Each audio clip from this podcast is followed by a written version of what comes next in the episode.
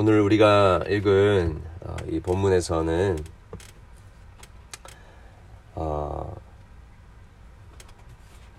이스라엘을 가리켜서 어, 옛날 어, 다윗 왕이 어, 세웠던 다윗의 그 도성으로 삼았던 그 아리엘을 어, 그 가리켜서 어, 그렇게 표현을 하고 계십니다.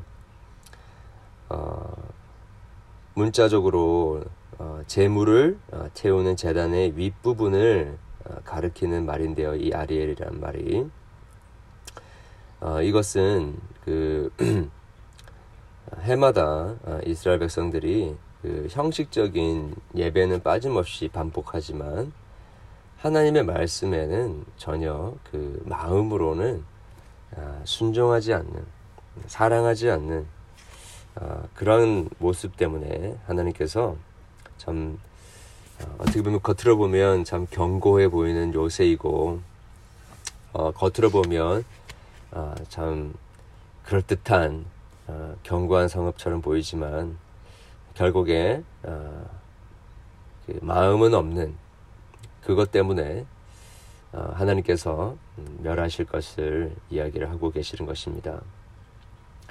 어, 그곳에 괴롭게 함이 있고 또 하나님께서 어, 어, 그 가운데 슬퍼하고 애곡함이 있을 것이다라고 이야기를 하고 있습니다. 어, 그런데 그 5절을 잠시 보시게 되면 그럴지라도라고 어, 이야기하고 계십니다.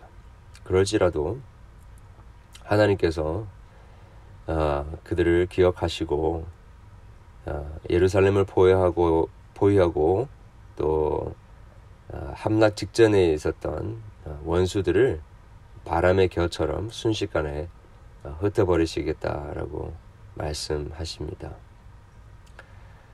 어, 이렇게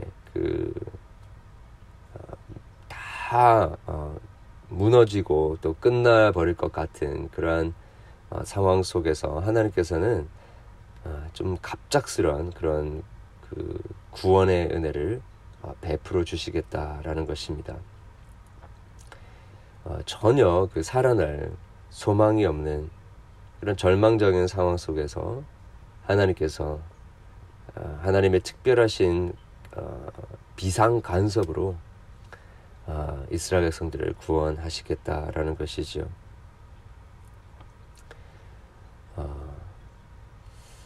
참 어떻게 보면 그 하나님께서 베풀어 주신 그 구원의 은혜를 보게 되면 어, 참 어, 어쩔 때는 이해할 수 없는 어, 그러한 어, 일도 참 많이 있습니다. 어, 모든 소망이 사라지는 것 같고 또 어, 무너지는 가운데 소망을 잃어버릴 수밖에 없는 어, 그런 절망적인 상황 가운데 있을 때에 하나님께서는 하나님의 특별하신 방법으로 가짭스럽게 하나님의 때에 그렇게 구원을 베풀어 주시는 그러한 것들을 우리가 경험하게 되는 것이지요. 어, 왜 하나님께서 1절부터 4절까지는 그렇게 그참 어, 겉모습만 번지르르 한데 마음은 하나님을 향하여 떠나 있는 이스라엘 백성들을 멸하시겠다. 어, 그 성읍을 둘러싸서 그들을 음, 치겠다. 그래서 낮아져서 땅에서 말소리가 어, 티끌에 어, 굴러다니게 할 것이다. 이렇게 이야기하시는데 또 5절부터는 그럴지라도 하나님께서 그들을 기억하시고 또 그들의 대적들을 물리치시며 그들을 구원하시겠다고 하시는 것일까? 왜 이렇게 하나님은 변덕쟁이일까? 이렇게 생각하실 수가 있습니다. 그런데 아, 하나님께서 이렇게 마치 마음을 바꾸시는 것 같은 그러한 아, 표현을 우리에게 들려주시는 이유는 아, 다름이 아니라 우리를 사랑하시기 때문인 것입니다. 이스라엘 백성을 사랑하시기 때문에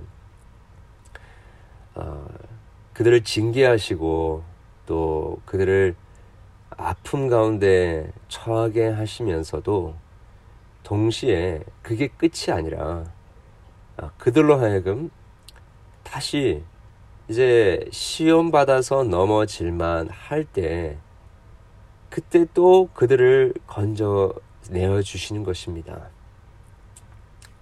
그래서 그들이 영 어, 버림받고 또 잊혀버린 바 된 것이 아니라는 것을 알려주시고 어, 그들과 함께 하신 분이시며 사랑하는 어, 부모와 같은 어, 존재라는 것을 계속해서 말씀해 주시고 계시는 것입니다. 오늘도 징계 속에 있지만 그리고 많은 아픔과 절망을 우리의 삶 속에서 경험하지만 그것들이 끝이 아니라 그것 자체가 우리의 삶의 결론이 아니라 그것들을 통하여서 우리로 하나님께 돌아오게 하시고자 하시는 그런 하나님 아버지의 마음을 그 사랑의 마음을 그럴지라도 어, 우리를 기억하시고 우리를 건져내시겠다라고 하시는 어, 그 하나님의 그 마음을 아버지의 마음을 같이 기억하는 시간 되기를 원합니다. 자, 그런데 어, 9절 이하에 보게 되면 왜 하나님께서 이 그 아리엘과 같은 이 이스라엘의 성읍을 그렇게 아파하면서 어, 그들을 심판하시겠는가 그 이유를 이야기하고 있습니다. 어, 구절에 너희는 놀라고 놀라라. 너희는 맹인이 되고 맹인이 되라. 그들의 취함이 포도주로 말미암음이 아니며 그들의 비틀거미 독주로 말미암음이 아니니라. 어, 그, 그들 안에 아, 진짜 문제는 먹지 못하고 또 아, 마시지 못함이 아니라 아, 그들 안에 맹인 즉 보지 못하는 것이 참된 영적인 아, 실체였다라고 이야기를 하는 것입니다. 어, 그리고 12절에 보게 되면 하나님께서 깊이 잠들게 하는 영을 주셨다. 그리고 너희 눈을 감기셨다. 선지자를 아, 선지자를 덮으셨다. 11절에 보면 어, 그 계시가 봉한 책 처럼 아, 책의 말처럼 되었다. 그래서 글을 읽을 줄 아는 사람도 그것을 읽지를 못하고 봉하여졌기 때문에 그 다음에 글을 모르는 사람은 글을 모르니까 못 읽겠다라고 하는 어, 그러한 현상들이 벌어지게 될 것이다라는 것입니다. 어, 그래서 이스라엘 백성들의 진짜 어, 진정한 문제는 어, 포로로 끌려간 것도 아니고 먹지 못하고 굶주리는 것도 아니고 어, 그들 가운데 있는 어, 여러 가지 결핍 때문에 문제가 아니라 진정한 어, 진정한 문제는 어, 그들 안에 하나님의 말씀을 계시를 보지 못하고 깨닫지 못하고 읽지 못하는 이것이 이스라엘 백성들의 진정한 문제다라는 것을 이야기를 해주고 계시는 것입니다. 자, 그런데 하나님의 대안은 무엇인가? 13절에 아, 보게 되면, 아, 하나님께서 아, 그들 가운데, 음, 이 백성이 입으로는 나를 가까이 하며 입술로는 나를 공경하는 그들의 마음은 내게서 멀리 떠났나니 그들이 나를 경외하면 사람의, 사람의 계명으로 가르침을 받았을 뿐이니라. 지금 하나님께서 말씀하시는 것은 어, 겉으로는 계명을 지키는 것 같이 하지만 겉으로는 눈으로 보는 것 같고 겉으로는 듣는 것 같고 겉으로는 순종하는 것 같지만 실질적으로는 그 영적인 눈이 감겨졌고 실제로는 그 하나님의 말씀을 듣지 못하고 깨닫지 못하고 순종하지 않고 있다라는 이 어, 겉, 겉으로만 가득 차 있는 그런 종교적인 모습을 이야기를 하고 계시는 것입니다. 어, 저는 우리 신앙생활에 있어서 가장 무서운 적은 어, 아무 생각 없이 습관을 따라서 어, 신앙생활을 하는 것이다라고 생각합니다. 아, 물론 우리가 습관을 따라서 경건의 어, 삶을 사는 것보다 그렇게 살지 못하는 것이 훨씬 나쁩니다. 이 그 경건의 모습이라도 있는 것이 훨씬 좋습니다. 자, 그러나 그것이 우리에게 가져다 줄 수 있는 아주 치명적인 그러한 결과가 있는데요. 그것은 신앙이 화석화되어져 버리는 것입니다.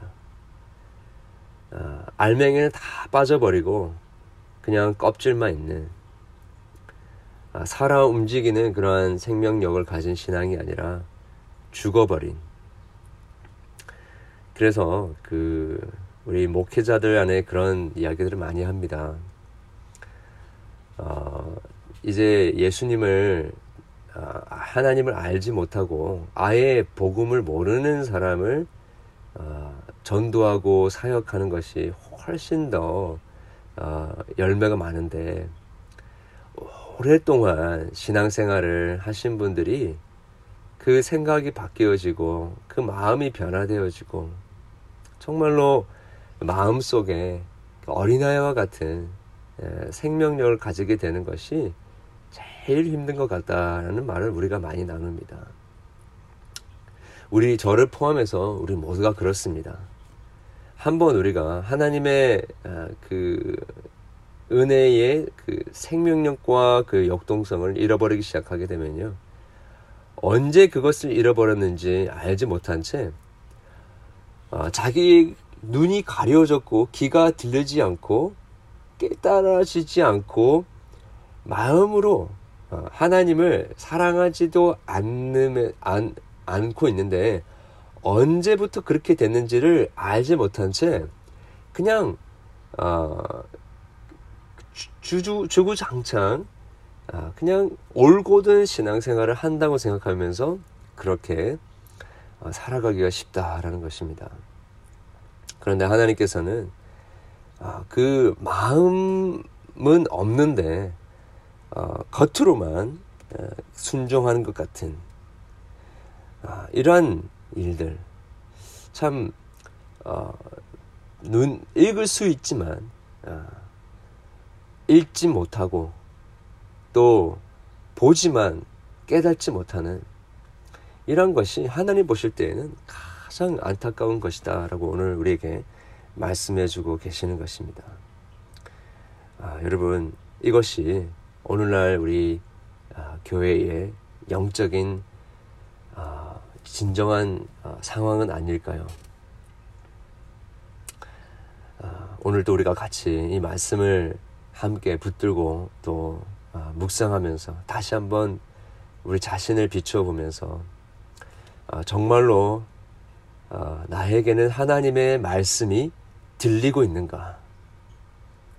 그냥 계속해서 설교를 듣고 있고 또 말씀을 읽고 있는 것 이야기하는 것이 아니라 정말로 하나님의 말씀이 나에게 들려지고 있는가? 그 하나님의 말씀이 나에게 와서 찔리고 있는가? 어, 그 말씀이 나를 뒤엎고 있는가?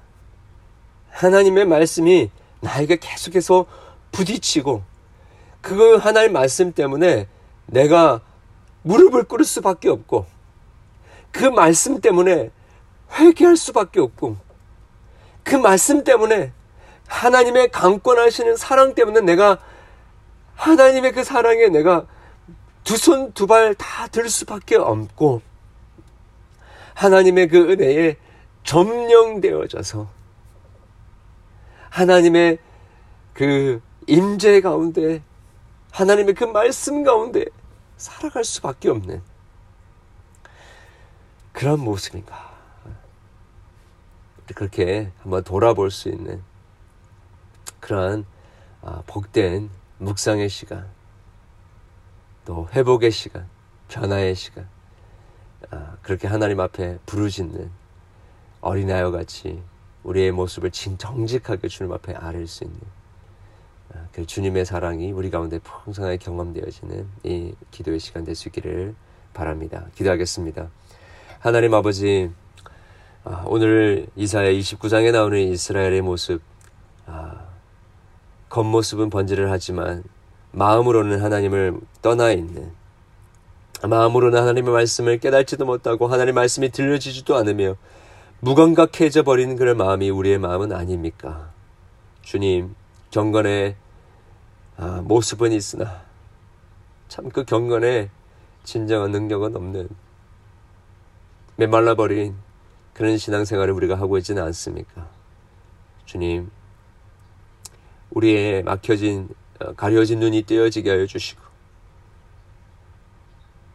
우리의 막혀진 귀가 열리게 하시며 보지 못하는 우리의 자신을 보게 하여 주시고 깨닫지 못하는 하나님의 계시의 말씀을 깨닫게 되어지며 하나님의 말씀이 그냥 호공을 외치는 그런 말씀이 아니라 내 심령을 관통하는 살아 역사하는 말씀이 될 수 있도록 우리 가운데 역사하여 주시옵소서. 아버지 하나님, 오늘 또 하나님 우리의 사랑을 교우들을 기억하시고 육신의 연약함과 영적인 침체와 어찌할 바를 모르는 삶의 여러 가지 정황 속에서 몸부리치며 부르짖으며 신음하고 있는 우리의 지체들 가운데. 주님 하나님의 말씀이 들려지는 역사가 있게 도와주시고 하나님 말씀이 지, 진정으로 살아 역사하는 그들의 심령과 골수함이 관절과 찔러 쫄게 하는 하나님의 역사가 일어나게 될 수 있도록 도와주시고 죽은 영혼이 다시 살아나게 되어지고 아버지 하나님 우리 가운데 참된 하나님의 치유와 우리를 회복해 하심과 온전케 하시는 하나님의 은혜를 경험하는 오늘과 하루가 될 수 있도록 도와주시옵소서.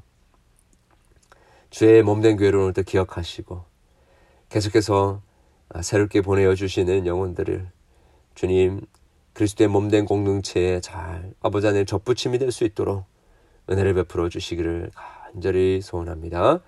오늘 드려지는 모든 강구들 주님께서 기억하시고 하나님의 뜻이 땅 가운데 이루어지게 하여 주시옵소서 예수 그리스도 이름으로 기도드렸습니다. 아멘.